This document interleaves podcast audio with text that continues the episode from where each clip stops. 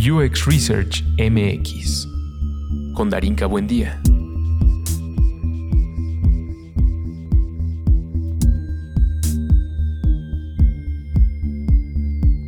Entrevista con Erika Martínez y Elena Ichel, Lead Researchers. Bueno, pues eh, yo eh, soy eh, investigadora de usuarios, pero más que eso me considero que soy como un amante de, los detalles, de, entender qué pasa con las personas, de entender qué pasa mientras camino. De hecho, es un ejercicio que hago muy seguido el caminar, porque me ayuda como un poco a desconectarme y a pensar en otras cosas. Soy también amante del café, amo el café. Este, y amo también conversar. Yo soy investigadora de usuarios. Llevo en esto los últimos tres años, pero trabajando ya en tecnología como los últimos diez. Eh, soy una loca de los planetas, me encanta hablar de astrología. y pues también me encanta andar en bici y pasear con mi perro. Me encanta hablar con la gente, no dejo de hablar todo el tiempo, entonces siempre trato de, sacar algo de provecho de ello, ¿no? El día de hoy vamos a hablar de un tema muy importante, el cual tiene que ver con eh, una de las conferencias más importantes que hay actualmente en Latinoamérica. Me atrevería a decir en el mundo de la experiencia de usuario, eh, enfocándonos sobre todo en cuál es la perspectiva que tienen tanto las asistentes como todo el entorno y el contexto latinoamericano, que creo que es una de las cosas que eh, nos estamos esforzando en, comunicar y en tratar de entender esta perspectiva. Eh, ¿A qué me estoy refiriendo? A la conferencia de Interaction Latinoamérica que ocurrió el pasado octubre, bueno, fueron 30, 31, primero y 2 de noviembre, si no me equivoco y eh, ocurrió en Medellín, Colombia. ¿Qué fue lo que pasó ahí? Eh, fueron tres días de 80 eh, charlas, de las cuales fueron tres idiomas, 43 en español, 25 en portugués y 10 en inglés muy interesante para justo una de las primeras conferencias que ya están enfocadas completamente a la interacción y la experiencia de usuario y estoy muy contenta y muy agradecida de haber invitado a dos personas que son muy importantes para mí en mi carrera profesional porque tuve la oportunidad de trabajar con ellas. Bienvenidas chicas, ¿cómo están? Hola, hola, bien. Bien, súper bien. Contentos de estar aquí. Sí, gracias mm. por la invitación. Al contrario, creo que algo eh, muy significativo para mí es intercambiar conocimiento con investigadoras tan dedicadas. Es la primera vez que sucede en la historia del podcast que se hace una reunión previa con mis invitados para hablar de los temas y eso solo me hizo recordar eh, tu manera de trabajar, Eri, que es, es, es algo de verdad que, que se aprecia y que, y que, se lleva para siempre, ¿no? Eh, siempre que hago una prueba de usabilidad, lo primero que pienso es, ok, checklist, ¿no? Tienes que llevar esto y tienes que hacer esto. El audio. El audio. Elena me hizo un gran meme la vez que no, no grabé con audio una prueba. Entonces son ese tipo de cosas y aprendizajes que siempre comparto que eh, se llevan en el alma porque las, las vas... Eh, pues eh, justo llevando con amigos. ¿Cómo les fue, chicas? ¿Cómo les fue en el Lila? ¿Cuál fue la experiencia? ¿Por qué dos investigadoras de usuario decidieron alzar la mano y decir, vámonos a Colombia para hablar de esta gran conferencia? Pues mira, nos fue súper bien. Yo la verdad es que amo Colombia y Medellín es mi ciudad favorita de Colombia, lo diría sin, sin temor a equivocarme. Em, la situación, al menos para mí, fue así. El año pasado yo me enteré eh, de, este evento que fue en Río de Janeiro, que Río de Janeiro es como mi top en ciudades de Latinoamérica, y fue como, Demet, ¿por qué no fui? ¿Por qué no estoy ahí? Y entonces estuve siguiendo el evento como a través de redes sociales y todo. Y cuando anunciaron que iba a ser en Medellín, yo dije, tengo que estar, ¿no? Entonces la verdad es que para mí fue una cuestión desde enero que, que hablé con Vero Trainor, le dije como, yo necesito estos días, porque yo me voy a ir a este evento, porque ya lo decidí, ¿no? O sea, quiero estar en este evento, quiero ver qué onda.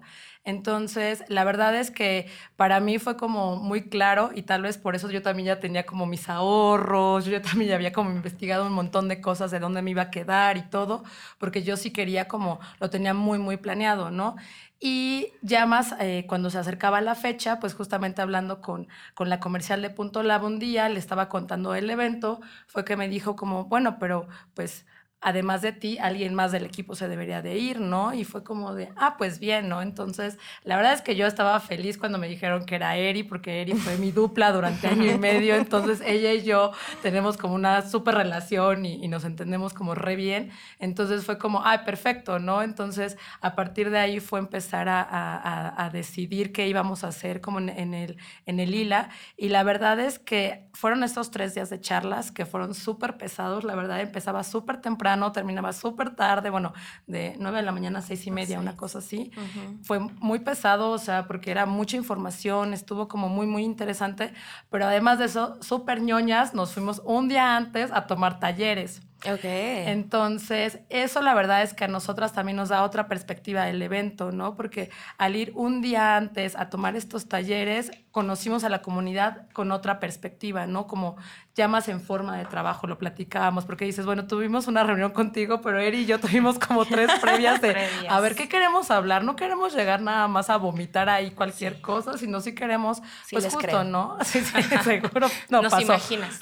Este, pero queremos como justamente platicar como cosas de valor, cosas que aporten y no nada más, incluso cosas que puedas encontrar en otros lados, sino queremos como llegar como, pues sí, con, con, con una como con unos insights que nos haya dejado a nosotras el evento, ¿no? Porque pues cada una tiene una personalidad diferente y cada una tiene como pues diferentes eh, cosas en las que se enfoca en su carrera profesional, más allá de que trabajemos en la misma agencia.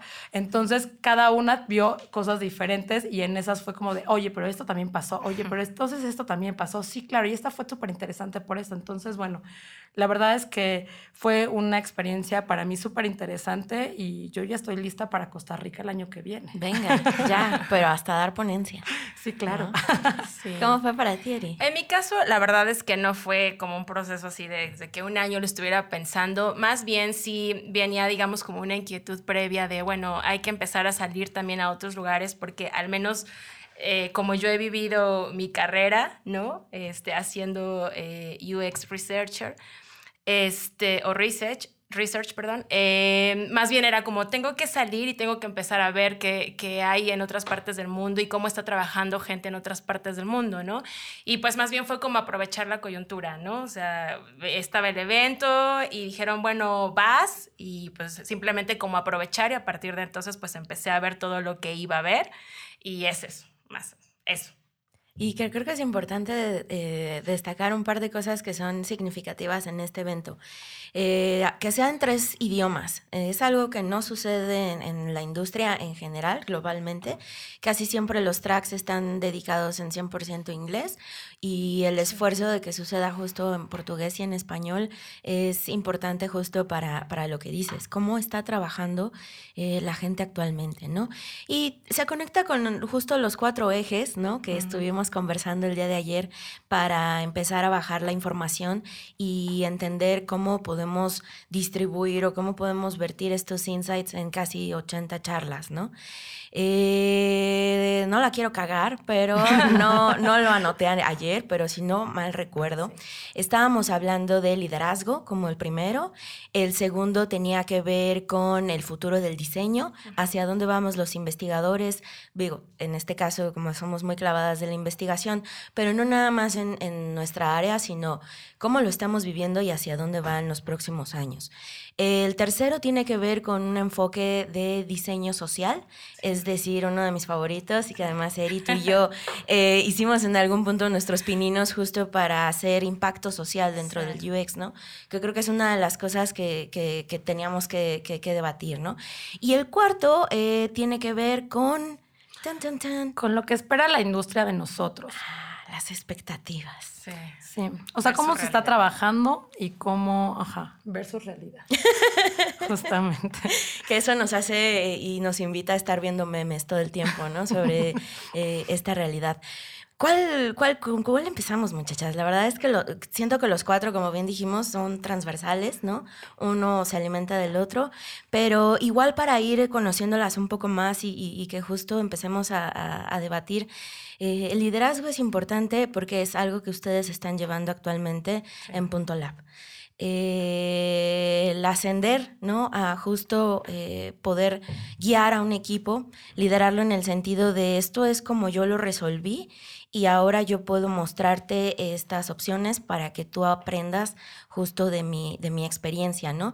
Eso yo siento que es un buen liderazgo, porque hay también, ya lo sabemos, muchísimos más, que es en donde probablemente estamos la mayoría eh, en algún punto de nuestras carreras, que es pues eh, este maltrato, ¿no? O, inclusive como esta relación medio tóxica del hasta que no me chingues y hasta que no haya presión, eh, no, no va a funcionar. Y con ustedes específicamente en Punto Lab, y es algo que siempre estoy sacando en las conversaciones, fue la dinámica de trabajo que se desarrolló, ¿no? Justo a través de consensos, justo a través de conocer a la persona, ¿no? Siempre es primero por la persona y luego son los procesos.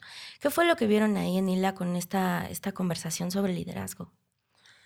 Pues mira, Em, la verdad es que parte de lo que tiene el hila de interesante es como ver a todos estos personajes que lideran la industria y que están como, que tienen muchísimos años de experiencia y pues no sentirte solo en, esas, en esos traumas que a veces manejamos de chin, ya hice esto así, o cómo le haré para esto, o cómo le haré para otro, ¿no?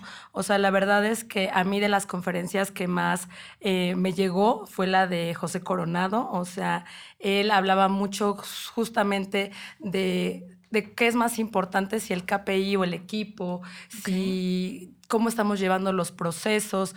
Eh, esta Donna Spencer también hablaba mucho del feedback, que, que lo metiéramos como parte del proceso de, de, diseño, no nada más como, ah, sí, bueno, vamos a darnos feedback al terminar el proyecto, de, ah, sí, lo bueno, lo malo y lo mejorable, ¿no? O sea, sino como ya meterlo dentro del proceso y en verdad empezar a, a, a hacer algo al respecto, ¿no? Porque el chiste del feedback es los accionables, ¿no? Es como, bueno, sí, salió todo esto mejorable o todas estas oportunidades como nos gusta llamarlo en el, en el medio, pero es como de, bueno, y ahora a partir de esto, ¿qué accionables vamos a hacer? Y muchos hablaba como de medir estos accionables, ¿no? Como de, bueno, sí lo vamos a, a, cambiar. Creo que la ventaja de nuestra industria es todo este tema de la iteración, ¿no? O sea, que nada está escrito en piedra. Entonces, ok, vamos a hacer este accionable y a partir de eso también tenemos que ver si funcionó o no funcionó y que hay mejor, que mejorarle, ¿no? Entonces, es seguir iterando, seguir iterando.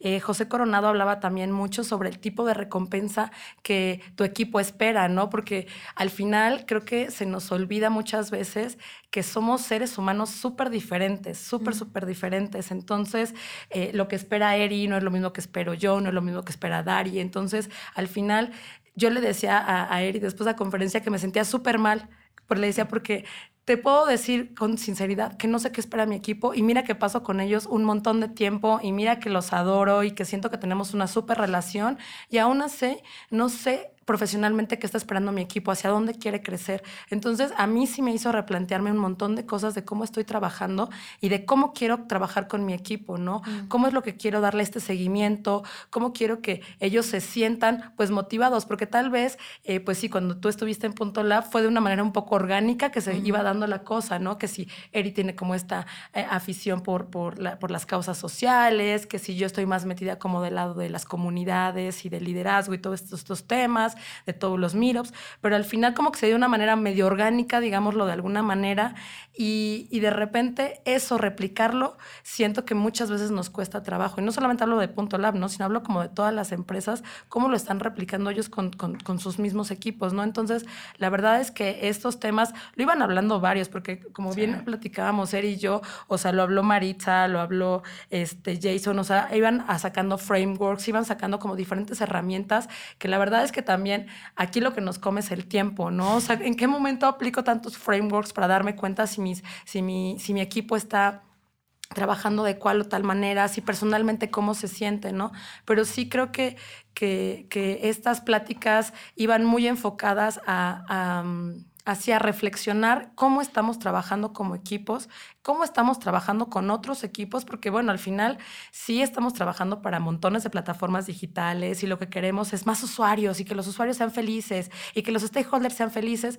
Y sí, todos queremos esta felicidad, pero es como de, bueno, vamos a, también a, pensar en nuestros equipos, ¿no? Y de ahí yo lo veo como ir creciendo, como primero veo por mi equipo, luego veo por mis stakeholders, luego veo por mis usuarios y en la misma medida todo es holístico, o sea, no es como, como separado y, y bueno, no sé, siento que en el research al menos, eh, que es la parte que más he vivido, pasa mucho que, que como que te vuelves obsesivo con hacer las cosas y te olvidas de tu ser, ¿no? Un poco lo que tú en algún momento platicabas que Vivian también era como uno de los temas que hablaba, ¿no? O sea, ¿dónde queda el research de repente en todos estos equipos? Porque te vuelves tan loco por la investigación y así que te vuelcas en ello y ya de repente es, ¿y yo? ¿Y yo dónde estoy, no? O sea, más allá de cómo quiero, de lo que quiero estudiar, cómo quiero crecer profesionalmente, más allá de si quiero ser director de cuentas, ¿qué tal si no quiero ser director de cuentas? ¿Qué tal si yo quiero dedicarme a hacer otra cosa, no? Es que eso es algo que además pasa, ¿no? No sé cómo tú lo veas, Seri, pero en el, en el punto de partida de,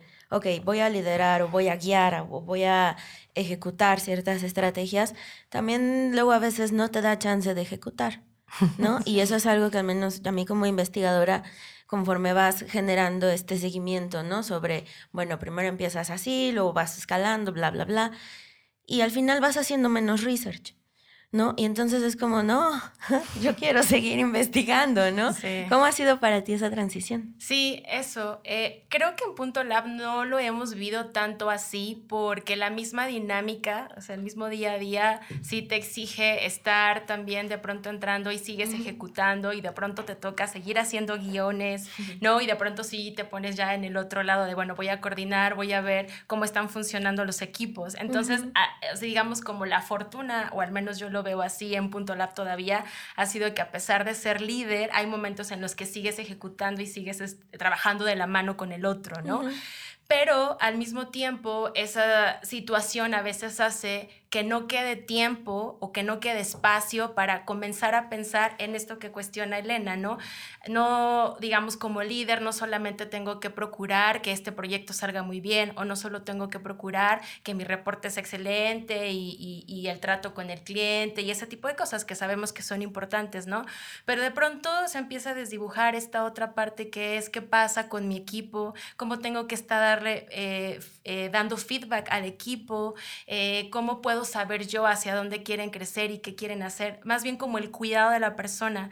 Y a mí justo todo esto que planteaba Elena y que estuvimos escuchando durante las charlas me hacía pensar mucho cómo estamos muy casados con esta cuestión de, haber en este proceso de, diseñar centrado en el usuario, hay etapas por las que vas pasando y, y nos volcamos mucho a pensar, ¿no? En qué sigue ahora, si vamos a descubrir, vamos a definir, vamos a iterar y, este, y el usuario, sí, empatía y, y hablamos como mucho nos volcamos a pensar en los usuarios y creo que en ese camino de pronto nos desconectamos con, bueno, ajá, la, cada una de las personas que integran tu equipo también son personas, son usuarios que están atravesando por situaciones y que tienes que comprenderlas porque, digamos, tiene que haber como un, un, bienestar, ¿no?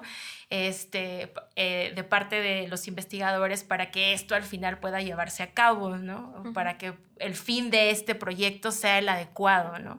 Entonces eso es ver también a, cada una de las personas que forman parte de nuestro equipo como un usuario al que tenemos que cuidar y al que tenemos que comprender y del que tenemos que entender cuáles son sus necesidades, ¿no? Claro, aplicar nuestro propio trabajo, investigar al investigador. Ok, muy bien. Em, hablando también de este tipo de conferencias de, liderazgo, eh, además de la de Coronado, ¿qué otra recuerdan que haya también generado un impacto en cuanto a feedback. Digo, Donna Spencer es, eh, digo, la mayoría de pues, nosotros ya la, hemos escuchado, la hemos leído. Ella se enfoca mucho en la arquitectura de información, pero también está enfocada justo en cómo eh, realizar estrategias para armar equipos y para todo el tiempo estar iterando constantemente en cómo, cómo los cuido pero también cómo, cómo voy puliendo el proceso. Y es que proceso y personas no debería estar peleado. ¿Qué, qué otras cosas vieron ahí? Mira, eh, también, o sea, la, la, charla de Donna Spencer fue de las más divertidas, la verdad. Eh, de las cosas que más me gustaron de Lila fue como justo la calidad de los speakers eh, porque se ve que están súper preparados, tienen un storytelling súper interesante, o sea, son pláticas que en verdad aportan mucho. Y la de Donna Spencer estuvo súper padre porque sí, primero te explicaba cómo exponer, ella está toda tatuada y entonces decía, yo voy hacia las juntas para que entonces me volteen a ver y, y no me quiten los ojos los clientes de encima. Y entonces yo en tatuada obviamente era, sí, claro, sí, sí, sí. Suscribo. Sí, confirmo, sí, me encanta, me encanta que se saquen de onda a veces, ¿no? Eh, pero bueno, eh, y, y después después justamente ya era lo que hablaba mucho como del feedback, ¿no? Que, que también lo platicaba con y, y, que incluso lo he platicado con más gente en Punto Lab, es eh, no sabemos dar feedback y no sabemos recibir feedback, no. O sea, yo también me siento ahí como, como que coge un montón, porque la verdad es que sí, eh, por más que te digan estas reglas de primero di algo bueno y luego digas lo malo, es como de, no, espérate, o sea, tendría que ser como algo muchísimo más enriquecedor y no nada más decirte como la cagaste en esto, ¿no? O tienes que mejorar esto, es como, tendría que justamente lo que decía Eri, ¿no? Entender cómo es el otro y qué, por, por qué situaciones está pasando el otro, que tal vez eso está afectando seguramente su carrera profesional, ¿no? Si no tiene casa, si se quiere comprar un coche, si se va a casar, yo qué sé, ¿no? Pero muchas veces justo nos desconectamos y y sería como si fuera como personas aparte, ¿no? La, que, la que está en el trabajo y la que tiene su vida cuando, eh, no sé, yo lo platicaba con un amigo y le decía, para mí la gente de mi trabajo es súper importante porque paso más tiempo con ellos que con mi familia. Así de sencillo, ¿no? Entonces, o sea, está súper bien que, tengamos una relación chida y que nos llevemos súper bien, pero justamente también eso muchas veces, al menos en mi caso, yo he sentido que me pegan más los feedbacks, ¿sabes? Es como, ay, mi corazón. Sí, es, es imposible dividirse, ¿no? Como en estas personalidades de, bueno, aquí soy en el trabajo y aquí soy en... Me, me pasó, la verdad es que... Eh, justo esta dinámica tan orgánica y como tan chida que hubo, pues yo esperaba que iba a ser igual, ¿no? Ilusa, ¿no? Pues lo cierto es que eh, pues esa química laboral y, y, esa conexión pues también se trabaja, ¿no? Eh, creo que a partir de esto podemos, podemos conectar el segundo eje, que son las expectativas, ¿no? Las expectativas versus la realidad sobre lo que tiene que entregar un investigador o un diseñador de experiencia de usuario, de interfaz, vaya, todo lo que está ahorita eh, permeando em, la, la industria.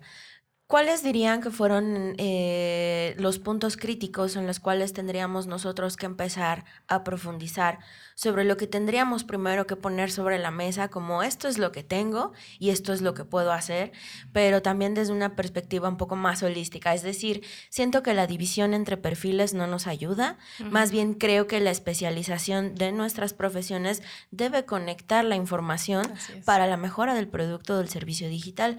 Y eh, eso tiene que ver con esa expectativa versus la realidad. ¿Qué, ¿Qué, encontraron ahí?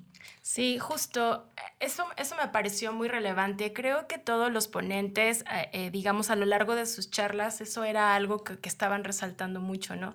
La importancia de, de, manejarnos en un ámbito interdisciplinario, donde no solamente es válido lo que yo estoy viendo o, o cómo estoy yo contextualizando el problema y el tipo de respuesta que veo que puedo darle, ¿no? Sino que pasa eh, cómo lo está pensando el otro también desde, desde su área de expertise. Uh -huh. Y creo que eso lo iban como resaltando mucho. Hay que conectarlo, eh, porque justo eh, hablaba, ¿no? Eh, ahora este, el contexto, el propio contexto, eh, la propia dinámica del día a día nos va exigiendo eh, cada vez diseñar para problemas más complejos, ¿no? Uh -huh.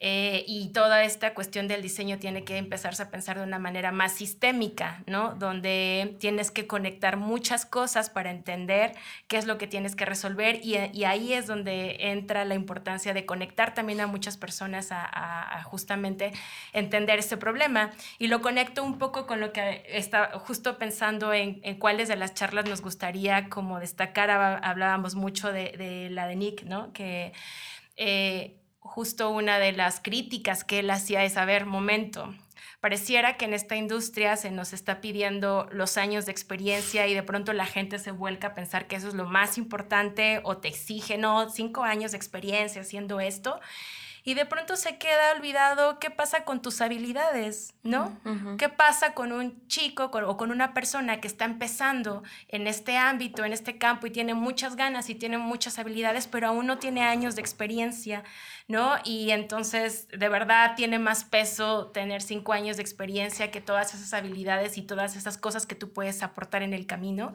Entonces, justo va conectándose esta idea de, a ver, es importante las habilidades de las personas y es importante conectarnos con otras personas, ¿no? Para entenderlo.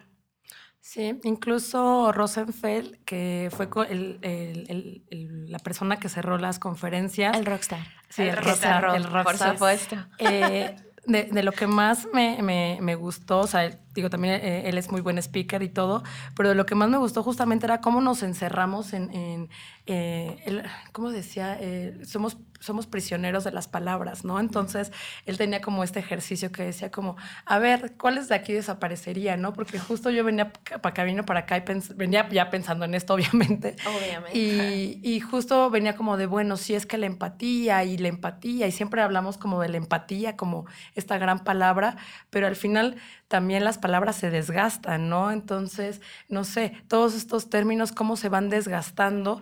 Y eso también pasa como con, como de, ah, no, yo soy UX researcher y soy UX researcher. Y entonces, y entonces él le llama a esto como una prisión, ¿no? O sea, dice, a ver, pero ¿por qué no expandes, no? O sea, no hay necesidad. Igual también este Jason Mesú también hablaba como un poco de eso, ¿no? O sea, como, ¿cómo pondrías tu, tu, tu tarjeta de presentación, ¿no? De todo lo que haces, porque al final no, e, no eres eso, no eres UX researcher o eres visual designer o eres esto, o sea, eres más allá de eso, ¿no? Entonces, como no enfrascarnos en eso y estar como, ya de aquí no me voy a salir, ¿no? Y además, no sé, creo que eh, el, problema de eso es que también entonces nos volvemos como murallas, ¿no? Así como, no, es que tú el visual, tú no entiendes mi trabajo como researcher, ¿no? No, es que tú, arquitecto, tú no entiendes mi trabajo porque entonces tú no estás viendo mis problemáticas como desarrollador, ¿no? Entonces, creo que si empezamos a tirar eso, él decía como, tiremos ¿cuál de estas tiraría? ¿no? Así venía design thinking, venían un montón de, de, estas palabras que, que ya MVP, prototipo, ¿no? Sí sí, sí Entonces es como de,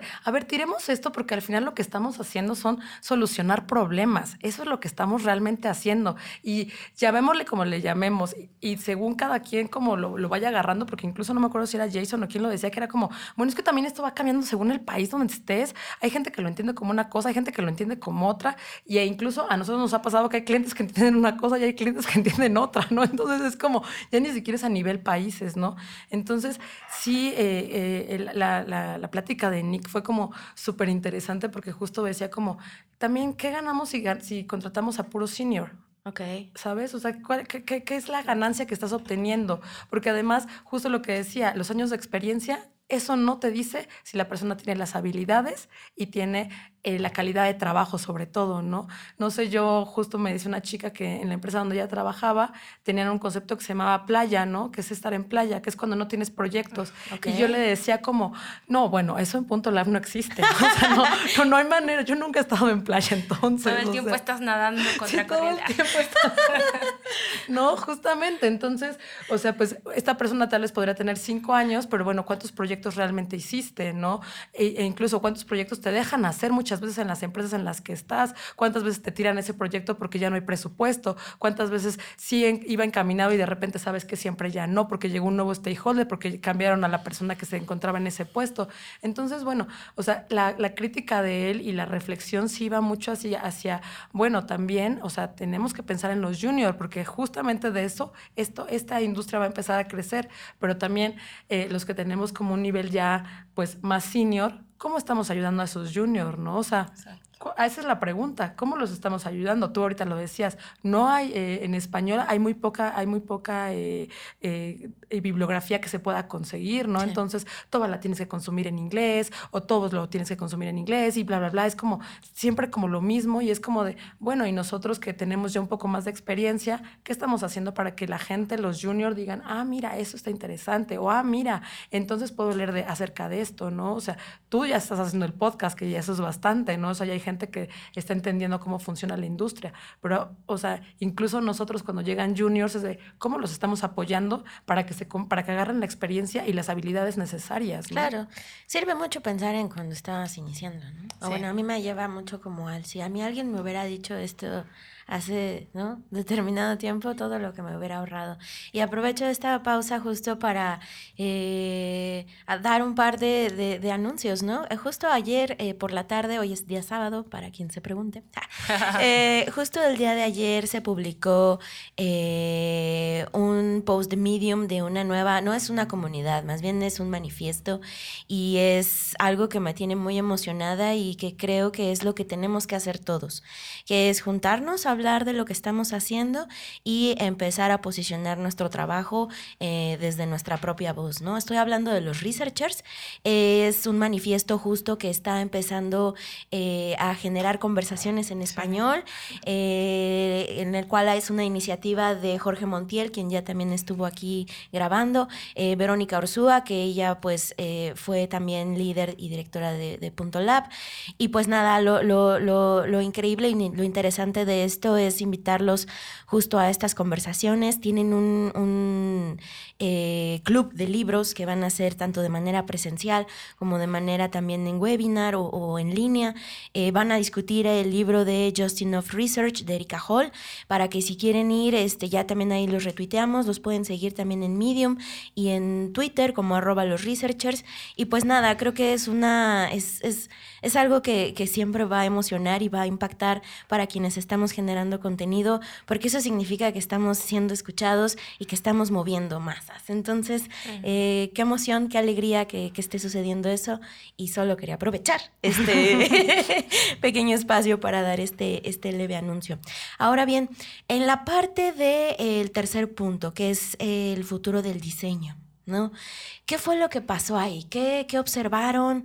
Es algo que a mí me tiene muy viajada porque como bien hablábamos ayer, se puede confundir con los diseños del futuro, de los futuros, que también ya tuvimos aquí a, Carla Paniagua, que ella es directora de centro de la especialidad de los, de los diseños del futuro. Y justo esa conversación trajo mucho eh, a, a la mesa sobre qué estamos haciendo al cuarto punto que vamos a tocar también, que es el impacto social en el diseño que es algo que tenemos que hacer sí o sí, sobre todo en este contexto en el que estamos inmersos, que es Latinoamérica, ¿no? ¿Cómo, cómo estamos viendo estos dos puntos, chicas? a mí particularmente, ese, ese, ese, ese tema fue uno de los que más me gustaron, porque al menos a mí me llevaba mucho a pensar y, cosas que, he venido también como, como hablando con algunas personas y es, bueno, sí está como muy padre este discurso de diseño centrado en el usuario y que las necesidades de las personas, pero... Eh, pues también hay como muchas reflexiones y cuestionamientos que tenemos que estar haciendo. Y justo este tema, y a mí la verdad que me encantó Maritza, esta eh, académica, ¿no? Que habló mucho, hizo unas reflexiones súper interesantes sobre sobre los aprendizajes que podemos tener hoy con lo que hemos vivido hasta donde estamos parados ahora, pero también hablaba mucho de los retos que viene este, para el futuro a partir de lo que venimos viviendo, ¿no? Y creo que un punto central para mí en toda esta, esta conversación que se generó sobre esto es justamente cómo involucras en serio a las personas en este, en este proceso del diseño, pero también qué implica involucrar a las personas, ¿no?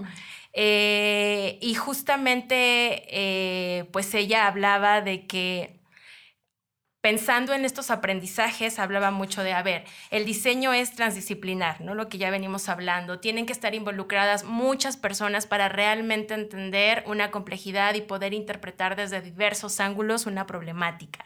Pero también eh, me, me, encantó este concepto que usaba, el diseño es narrativa, ¿no? Okay. Y eso me, la verdad me, me, gustó mucho esa idea porque justamente lo que ella decía es que mientras está diseñando, estás generando emociones, están creando emociones y es mucho ponerte a pensar de eh, qué pasa mientras tú estás pensando en diseñar eh, para resolver algo y cómo las personas se van a sentir frente a eso, ¿no? Incluso antes de que tu solución ya esté, sino en ese proceso de ir creando y de ir pensando cuáles son esas emociones que se van involucrando en las personas, ¿no? Entonces, esa parte, la verdad es que, que, sí, ¿no? Me, me, gustó mucho, me dejó mucho pensando. Eh, también hablaba esta cuestión de que el diseño es orientación al impacto, ¿no? Y decía, a ver, o sea, sí, eh, también es importante medir cuál va a ser el impacto de, de, de las soluciones que tú creas y usaba mucho algo, a ver, y estamos hablando del impacto más allá de las pantallas, ¿no? Wow. Es decir, y, eso, y eso mucho, sí, de, hecho, hablaba, o sea, creo que una de las cosas que me gustó mucho de esta oradora en especial es que usaba términos eh, que de pronto yo me quedaba así como cinco minutos tratando de entender eso que acababa de decir, porque eran muy profundos, ¿no? Ok, ok. Para al menos para mí. Entonces yo sí me quedé así de la me, sinceramente. Ok. Ella, eh, ¿cuál es su nombre? Maritza. Maritza Guadarrama es española, Ok. ahora está eh, radicando en San Francisco, pero Oh. ha hecho muchos proyectos, de hecho muchos proyectos sociales este, en España y en Latinoamérica. Ok. Entonces, pues sí tiene como mucho esta visión, ¿no? Como de, de Latinoamérica, porque eso es lo que pasa, ¿no? Sí. Que hay veces que, que los oradores pues traen como mucho la visión más de Estados Unidos, ¿sabes? Más como, o de países eh, que son potencia, sí. y de pronto la visión Latinoamérica, que son contextos muy distintos, pues de pronto pues no hay de se quedan mucha gente olvidados, ¿no? hablando. Sí, o Ajá. sea, fue de las primeras cosas que dijo, fue como, yo me quiero enfocar en esta conferencia, en lo que he trabajado en Latinoamérica, porque estuvo trabajando como mucho con Chile, entonces fue como de las primeras cosas, ¿no? O sea, aunque tiene experiencia, digamos, tanto en España como en, en, en Estados Unidos, fue como de, yo lo que quiero enfocarme ahorita es en Latinoamérica, porque justo nuestros contextos son súper diferentes, ¿no? Entonces,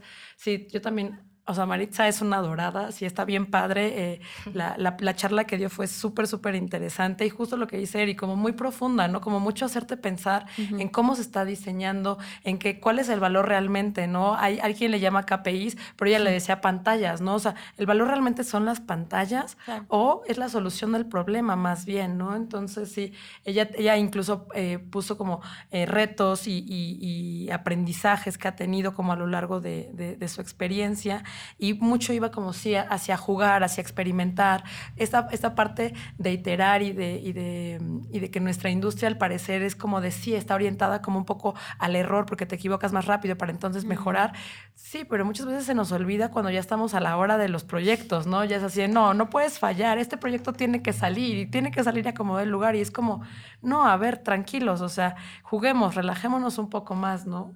Sí, pero creo que una reflexión valiosa eh, dentro de esta cuestión lúdica, porque lo planteaba mucho, a ver, es importante experimentar y jugar, porque tenemos un reto y decía, a ver, el diseño sí impacta en el futuro, ¿no? O sea, ya desde ahí es un reto importante, y, pero también es, es, digamos, un desafío, porque pensemos que lo que diseñemos va a tener consecuencias no solamente en el momento en que la persona esté usando ese producto o esté dentro de la pantalla o esté interactuando con un servicio, o sea, ajá, pero resulta que lo que diseñemos también va a tener un impacto más allá de eso. Cuando deje de interactuar, habrá algo que se habrá quedado, habrá algún impacto que habrá quedado en su vida y tenemos que también empezar a pensar más allá de solo el, el, el momento en el que esté interactuando con lo que hayamos diseñado, ¿no? Entonces, de pronto lanzaba ese tipo de cosas y claro es que tú te quedas de, ¿eh?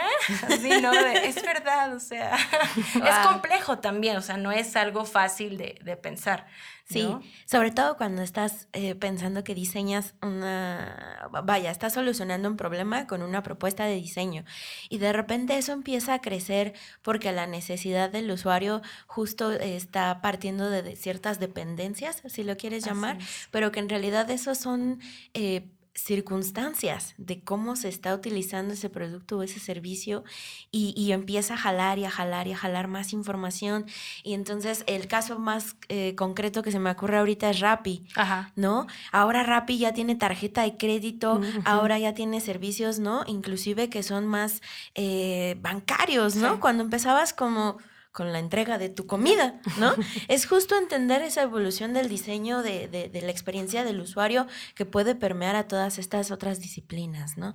¿Qué otra cosa vieron en, en cuanto a los, a los aspectos del futuro del diseño? Eh, también estuvo la plática de Cheryl Platt.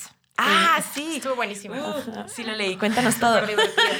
Sí, estuvo súper divertida. Yo no sabía que también le hacía la impro y entonces ya la amo más. Stand-up de UX. Sí, Sí, se ve en muchos Sí, lados, oigan. sí, Estoy intrigada. Ajá. Sí, deberíamos empezar a hacer algo en esa de temática. una vez, güey.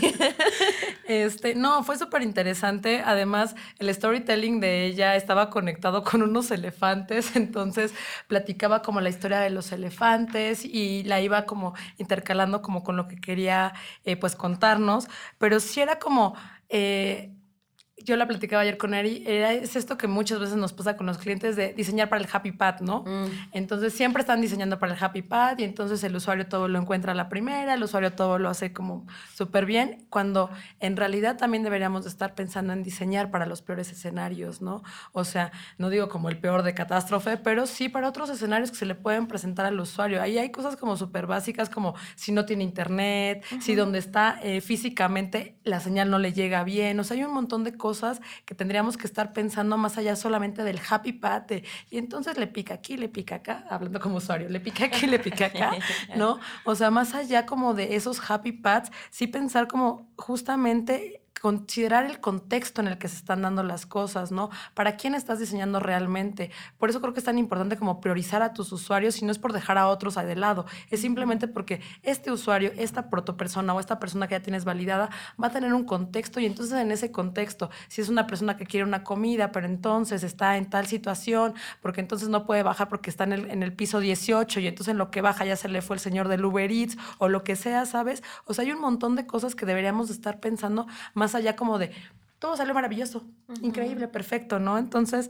eh, sí, ella hablaba como justamente plantearnos estos peores escenarios desde un principio, no ya que están sucediendo, porque generalmente es lo que pasa, ¿no? O sea, se, se, diseña como para todo maravilloso y ya hasta que empezamos a encontrar las trabas de los usuarios, hasta que el usuario empieza a quejarse o en redes sociales o en la Play Store o en la App Store de los odios, no puedo, no sé, descargar mi estado de cuenta o no puedo hacer esto, no puedo hacer lo otro. es cuando entonces dices, ups ¿Y dónde dejamos el estado de cuenta? Ah, es que ni siquiera lo pusimos. Ah, ok, sí, hay que, hay que mételo por ahí. ¿no? Que lo pida por teléfono. Pero ¿sabes qué? Incluso ella hacía, eh, o sea, comentaba esto, pero no necesariamente nada más pensando en, en escenarios negativos donde no va, no, no, va a funcionar por alguna circunstancia tu producto, sino incluso hablaba, imagínense este escenario en el que los usuarios aman tu producto, quieren interactuar con él y no habías considerado que a lo mejor quieren comunicar contigo por, una, por diversos canales y tú no estás preparado y solo estás preparado para comunicarte por un solo canal, ¿no? Entonces, es incluso hasta para tener el o sea, éxito esperado en tu producto, debes estar preparado, ¿no? Para lo peor y para lo mejor, ¿no? Y los escenarios alternativos. Exacto. El tema que creo que nos apremia más en esta mesa, en este momento, por también las características, por el bagaje, por la historia, digo, también hablar un poco para ir cerrando eh, sobre su propia experiencia, ¿no? Porque es algo que cuando la gente escucha el podcast, pues se siente identificado por el bagaje, ¿no? De dónde vienen, todo el path que tuvimos que llegar para justo coronarnos como investigadores de usuario, ¿no? Eh, el cuarto tema es eh, justo la dinámica del impacto social que hay en cuanto al diseño. Y justo hablaba al inicio de la conversación que en el caso de Eri, eh, pues ella traía mucho el viaje de las ONGs y en algún punto cuando colaboramos en Punto Lab juntas, pues la idea era empezar a, a acercarnos a ONGs, a startups de índole social, justo para aplicar design thinking y diseño centrado en el usuario. Eh, pero con, con, con, este giro, ¿no? ¿Qué, ¿Qué, fue lo que vieron ahí? ¿Cómo, cómo, cómo te...? Porque vi varios de tus tweets, ¿no? O sea, eh, la realidad es que la, el documentar y el estar presente, cuando tú haces ese, esa curaduría del contenido, al final estás hablando desde tu perspectiva. y yo te leí completamente cual Erika Martínez, ¿no? Porque tú vienes de estudiar comunicación, ¿no? Tú eres comunicóloga y para ti justo toda toda, esta necesidad de ayudar y de impulsar, eh, la conectas con el diseño de una forma que enamora, ¿no? O sea, que, dices, va, le entro, ¿no? Eh, sobre todo cuando viene desde un bagaje que probablemente no tiene la inversión, no tiene los recursos o no tiene el tiempo para utilizar nuestros recursos, ¿no? Y entonces es ahí donde entramos y decimos, hey, sí podemos hacerlo y de estas formas, ¿no? Sí, claro. Sí, eh, definitivamente fue una cosa que a mí me gustó mucho que se estuviera hablando de esos temas. Eh, antes de conocer a detalle el programa, de hecho, no esperaba que se fuera a abordar eso, entonces me ilusionó mucho, ¿no? Y ver cómo otras personas en otras partes del mundo, eh, específicamente eh, Verónica Lugerman estuvo hablando de su experiencia, porque ella justamente se ha enfocado mucho a resolver problemas en el sector salud, salud maternal específicamente, y justo estuvo contando cómo, cómo toda esta cuestión de impacto social se puede pensar también como un negocio social, ¿no? Eh, y lo conecto porque es, eh, eh, cuando yo empecé, o antes más bien de comenzar este camino como investigadora, yo estuve trabajando por algún tiempo eh, en, ONGs, llevando la parte de comunicación, y cuando de pronto llego a este mundo, que fue un choque, pero al mismo tiempo en el proceso fue entender que podían conectarse, ¿no? Que podían conectarse muy bien y que lo que estamos haciendo y trabajando para otras industrias, para bancos, para aseguradoras, para empresas de entretenimiento, Creo que también podemos trabajarlo con organizaciones que están tratando de mejorar, ¿no? Eh, como la vida de algunas personas o están trabajando en algunas problemáticas sociales y de pronto ver a estos ponentes que ya lo están haciendo de manera muy profesional y están desarrollando cosas, pues la verdad es que sí, sí me, me, me ilusionó bastante.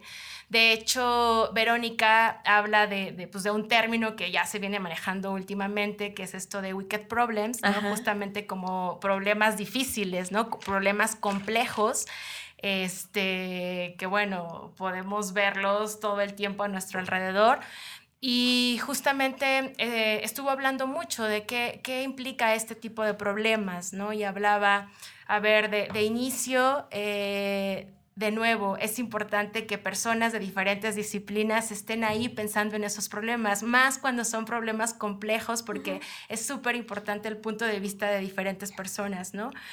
Y también mucho haciendo esta reflexión de lo que eh, un problema significa en un lugar y en un contexto, cuando tú te volteas y vas a otro lugar, a otro país, aunque sea un problema muy parecido, pero va a tener muchas particularidades y la solución también debe tener como muchas particularidades, ¿no?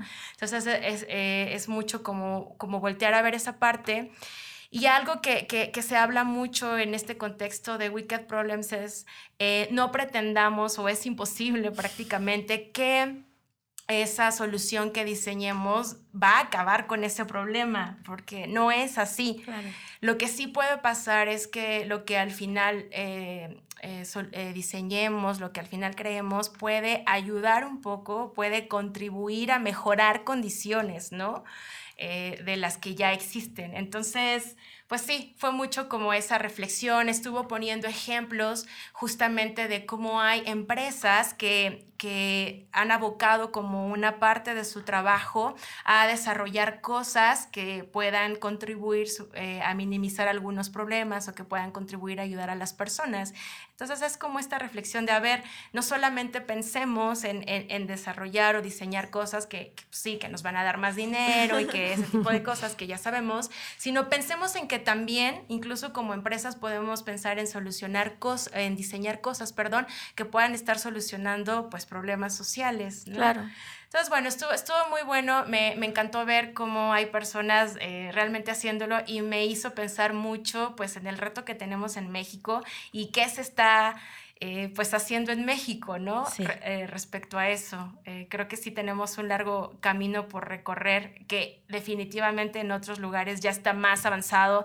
En Estados Unidos ya hay escuelas donde puedes específicamente estudiar como toda esta cuestión de, de, diseño, pero muy enfocado a la innovación social, ¿no? entonces, pues, bueno, siempre, ¿no? Como pasos adelante. Este, pero sí, nos deja muchos cuestionamientos y me gusta mucho pensar en cómo esto que venimos haciendo y que venimos aprendiendo podemos irlo adaptando y podemos ir haciendo cosas al respecto. Que creo que la mayoría de las veces que estamos eh, pensando la solución de los problemas o de esta metodología, ¿no? Tim Brown lo decía y, de ahí nació IDEO, justo este impacto social de juntar a gente que, que piense a generar eh, justo soluciones como diseñador de experiencia de usuario, pues no necesariamente tiene que ver con el hacer dinero, tiene que hacer con el crear justo una expectativa, ¿no? Y también creo que estu en, en, tu caso, Elena, ¿no? Estuviste muy de cerca, eh, fuiste parte de la primera generación de laboratoria y ese enfoque también del, de, la, de la perspectiva de, de, de, de conocer todas estas características de cómo podemos permearnos del conocimiento desde, si lo queremos llamar de alguna forma, un nicho especializado, ¿no? Que en este caso este programa pues está enfocado a ayudar a chicas eh, que puedan eh, posicionarse, ¿no? Eh, dentro de la industria a través del desarrollo y ahora UX. de, pensar años atrás a, verte ahora aquí, ¿no? También creo que es este impacto social que, que como lo dice Eri, ¿no? Pues es parte de, de regresar un poco eso que estamos constantemente eh, creando, ¿no? Sí, como dice Eri, o sea, no es que se vaya a solucionar y que ya no vaya a haber la problemática social, que tal vez es lo más frustrante cuando intentas solucionar este tipo de problemáticas, ¿no? Y que dices, bueno, ya no va a haber pobreza, ¿no? Y es como, bueno, em, no, no, no es algo que podamos solucionar nosotros, pero justamente es que estamos haciendo. Creo que lo, lo mucho de lo interesante que tenía la plática de Verónica era justamente esta parte de, sí, tú también como empresa que te dedicas a hacer dinero y que ese es como tu focus, también puedes tener esta parte social sin que sean estas fundaciones, sin que sean como estas cosas de, ay, nada más como un poco paternalista, de doy dinero para que pues ya no sufran tanto, no es como no, o sea, podemos justamente mejorar la calidad de, las, de, la, de la vida de las personas, pero hay maneras y justamente creo que esto de diseñar para el futuro, pensando cómo se va a impactar, es justamente lo que, lo que nos está como dando el camino, ¿no? O sea, como podemos empezar a, a, a generar soluciones que mejoren la calidad de las personas, ya sea a través de programas de educación, ya sea a través de, de, cualquier otra, otra solución que vayamos diseñando, pero justamente es como de, sí, tú también como empresa grandota, no necesitas nada más la fundación donde es como, ah, sí, entre que si son los impuestos o no, pero, o sea, al final es como tú también como empresa tienes como esta responsabilidad, ¿no? De justamente, y sí, estoy segura, Verónica, no recuerdo si vive en Noruega o, o, o en qué de estos países este, nórdicos vive, pero justo, ¿no? Ya sus problemáticas son muy diferentes a las que vive vive. Ella es argentina y justamente la, la, una de las cuestionamientos que le hacían era como, bueno, sí, o sea, todo como se habla muy padre como en estos países de primer mundo, pero ¿qué pasa con, con Latinoamérica donde nuestro contexto es súper diferente y donde las problemáticas además son aún más grandes, ¿no? Entre que por población, por lo que quieras, por historia, son diferentes las problemáticas, ¿no? Y entonces justamente ella decía, pues es que hay más trabajo, ¿no? O sea, básicamente el tema es que aquí hay más trabajo, sí. pero justo, ¿no? Entonces también creo que nos invita a reflexionar en el qué estoy haciendo yo, ¿no? Así, más allá de, de cumplir con mi horario laboral o más allá de, de, de, cumplir con ciertos proyectos, es de yo cómo estoy ayudando a que otras personas tengan mejor calidad de vida, ¿no? O sea, qué estoy haciendo más allá de eso. Y, y bueno, yo lo voy a conectar con, con la plática que dio Marta Silvia. Eh, ella dio una plática de diseñar eh, pruebas de usabilidad para personas con síndrome de Down y que es un poco ligado a, a, lo, a, lo, que también Cheryl platicaba, ¿no? En estos peores escenarios, bueno, ya lo, lo, planteaba como peores escenarios o mejores escenarios, pero bueno, Marta era como de, bueno, ¿y quién está pensando en las personas con síndrome de Down, ¿no? Que tienen, que tienen características físicas muy específicas, como que si los dedos están más cortitos, como, no sé, hay un montón de cosas que no estamos pensando y que justamente eh, lo platicaba con él y era como este happy path en el que, en el que se está diseñando y además para la normalidad, ¿no? Entre uh -huh. muchísimas comillas, porque qué es la normalidad, ¿no? Entonces, justo, ¿no? También, o sea, esta plática de, de, de, que dio Marta era como muy enfocada a cómo ya realizó su tesis en, en, en, en, estos, con estos chicos, pero justamente a todos los problemas que se enfrentó, que, bueno, Eri y yo que, que nos dedicamos a esto del, de, del usability testing, fue como, claro, hay cosas que ni siquiera piensas, ¿no? Incluso había cosas que ella platicaba como cuando le das a una persona con síndrome de Down un escenario, ese escenario tiene que estar muy apegado a su realidad, porque si no, esta persona sí se lo va a creer. Claro. Esta persona si le dices, imagínate que vas a comprar un boleto para ir a un concierto dentro de una semana, esta persona la siguiente semana va a estar esperando ir al concierto. O sea, no es como con usuarios que de repente eh, te imaginas como escenarios más hipotéticos, donde imagínate que entonces, y entonces justo te hace cuestionarte como, bueno, más allá de la empatía que siento por el usuario, también qué estoy haciendo por otros usuarios, ¿no? Estos temas de accesibilidad que se tocan pero como que nadie revisa realmente, ya sabes, yo ayer veía una presentación y decía,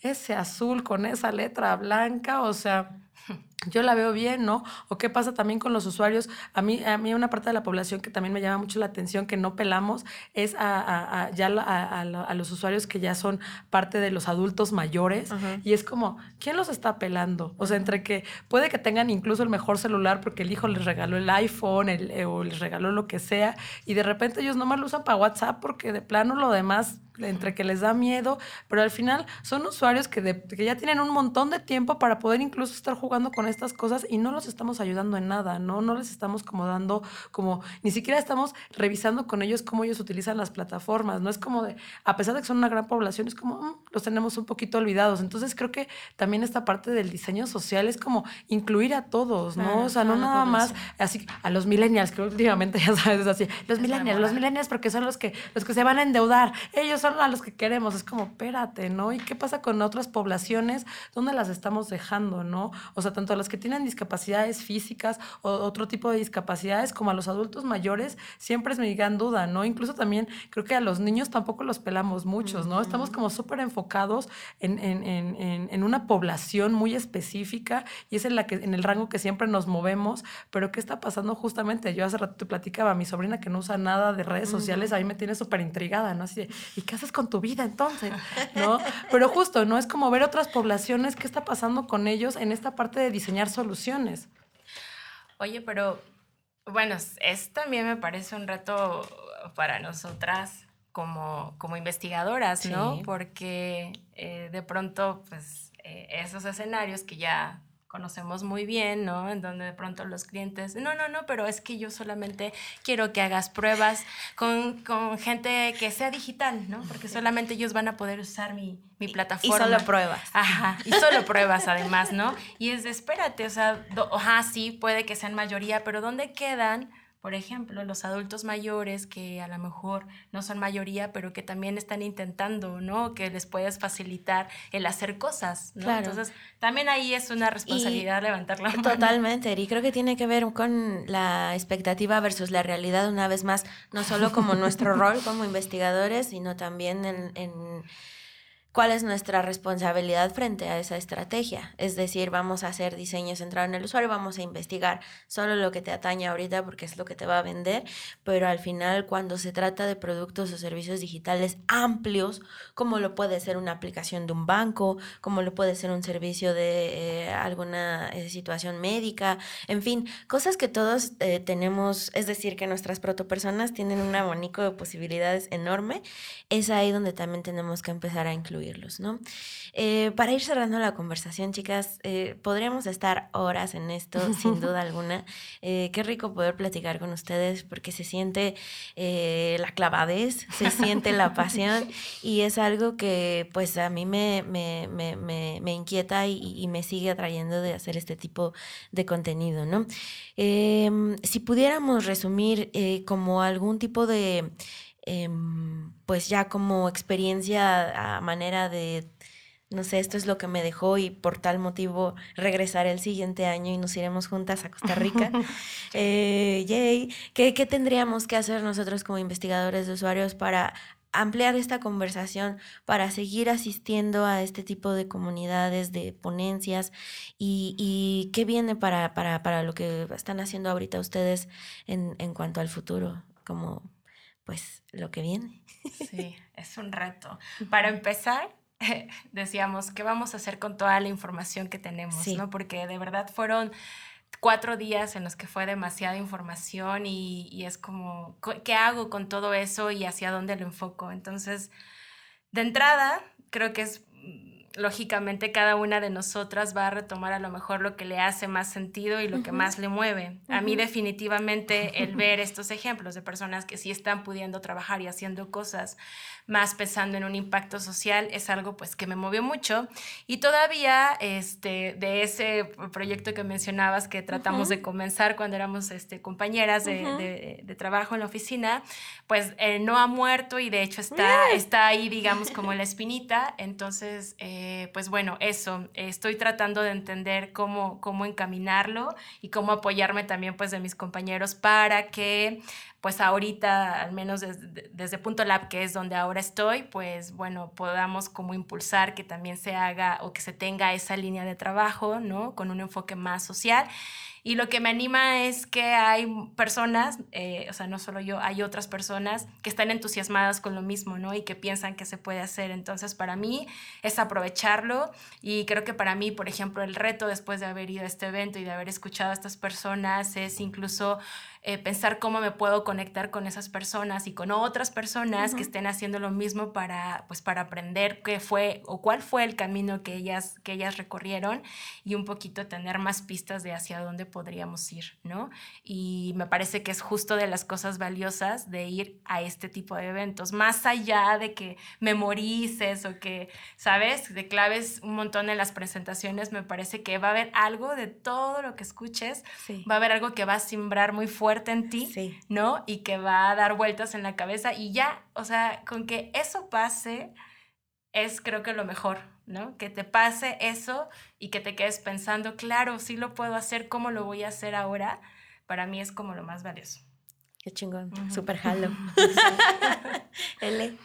Pues mira, yo la verdad es que o sea, estuve muy emocionada antes de ir, durante estaba allá, yo era la más feliz, parecía niña en Disneylandia, o sea, estaba increíble. La verdad es que la organización les quedó increíble, así Juan Madrigal, Marisabel Murillo, Erlensi Muñoz, ellos que fueron como los organizadores y todo el equipo de voluntarios, o sea, el evento estaba súper bien armado, o sea, platicábamos Eri y yo que las conferencias empezaban a la hora que eran, eh, había estas charlas de 10 minutos, había charlas de 25 minutos, había un montón de cosas en los breaks. La verdad es que los breaks nosotros no los sentimos como breaks como tanto para hacer networking, sino más bien como para juntarnos y recapitular todo lo que habíamos.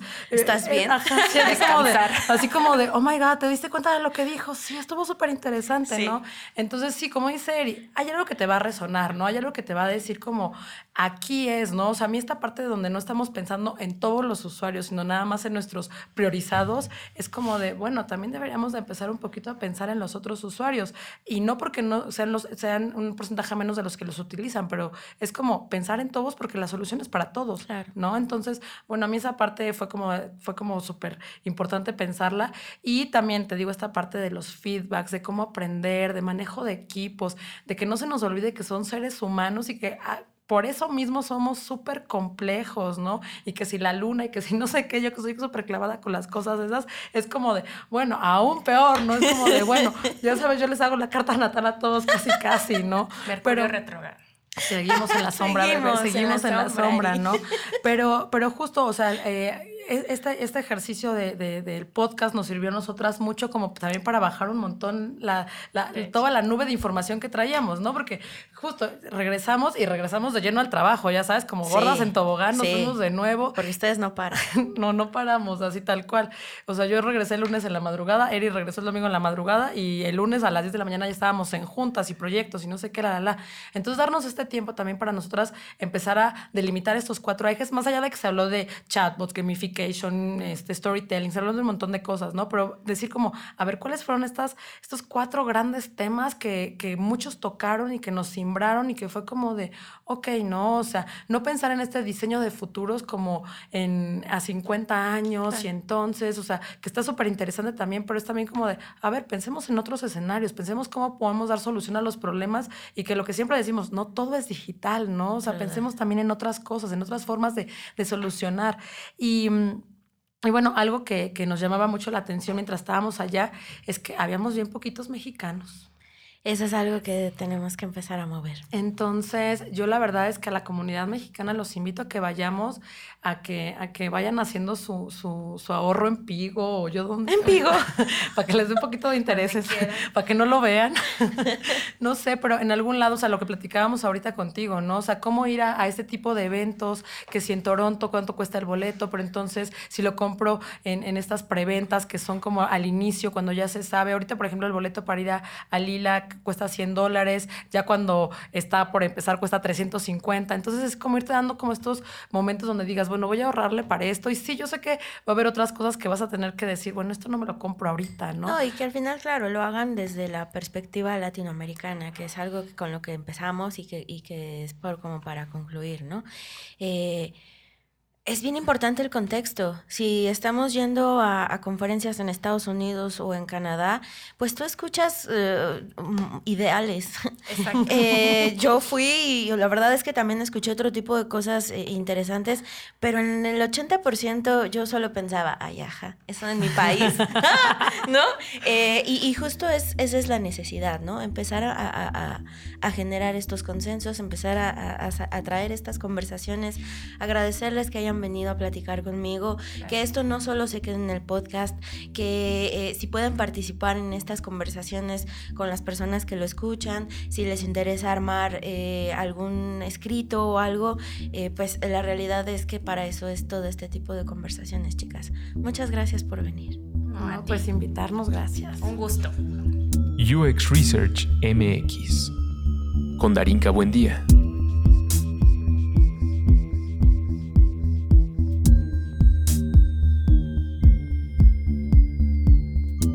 Entrevista con Erika Martínez y Elena Eichel, Lead Researchers.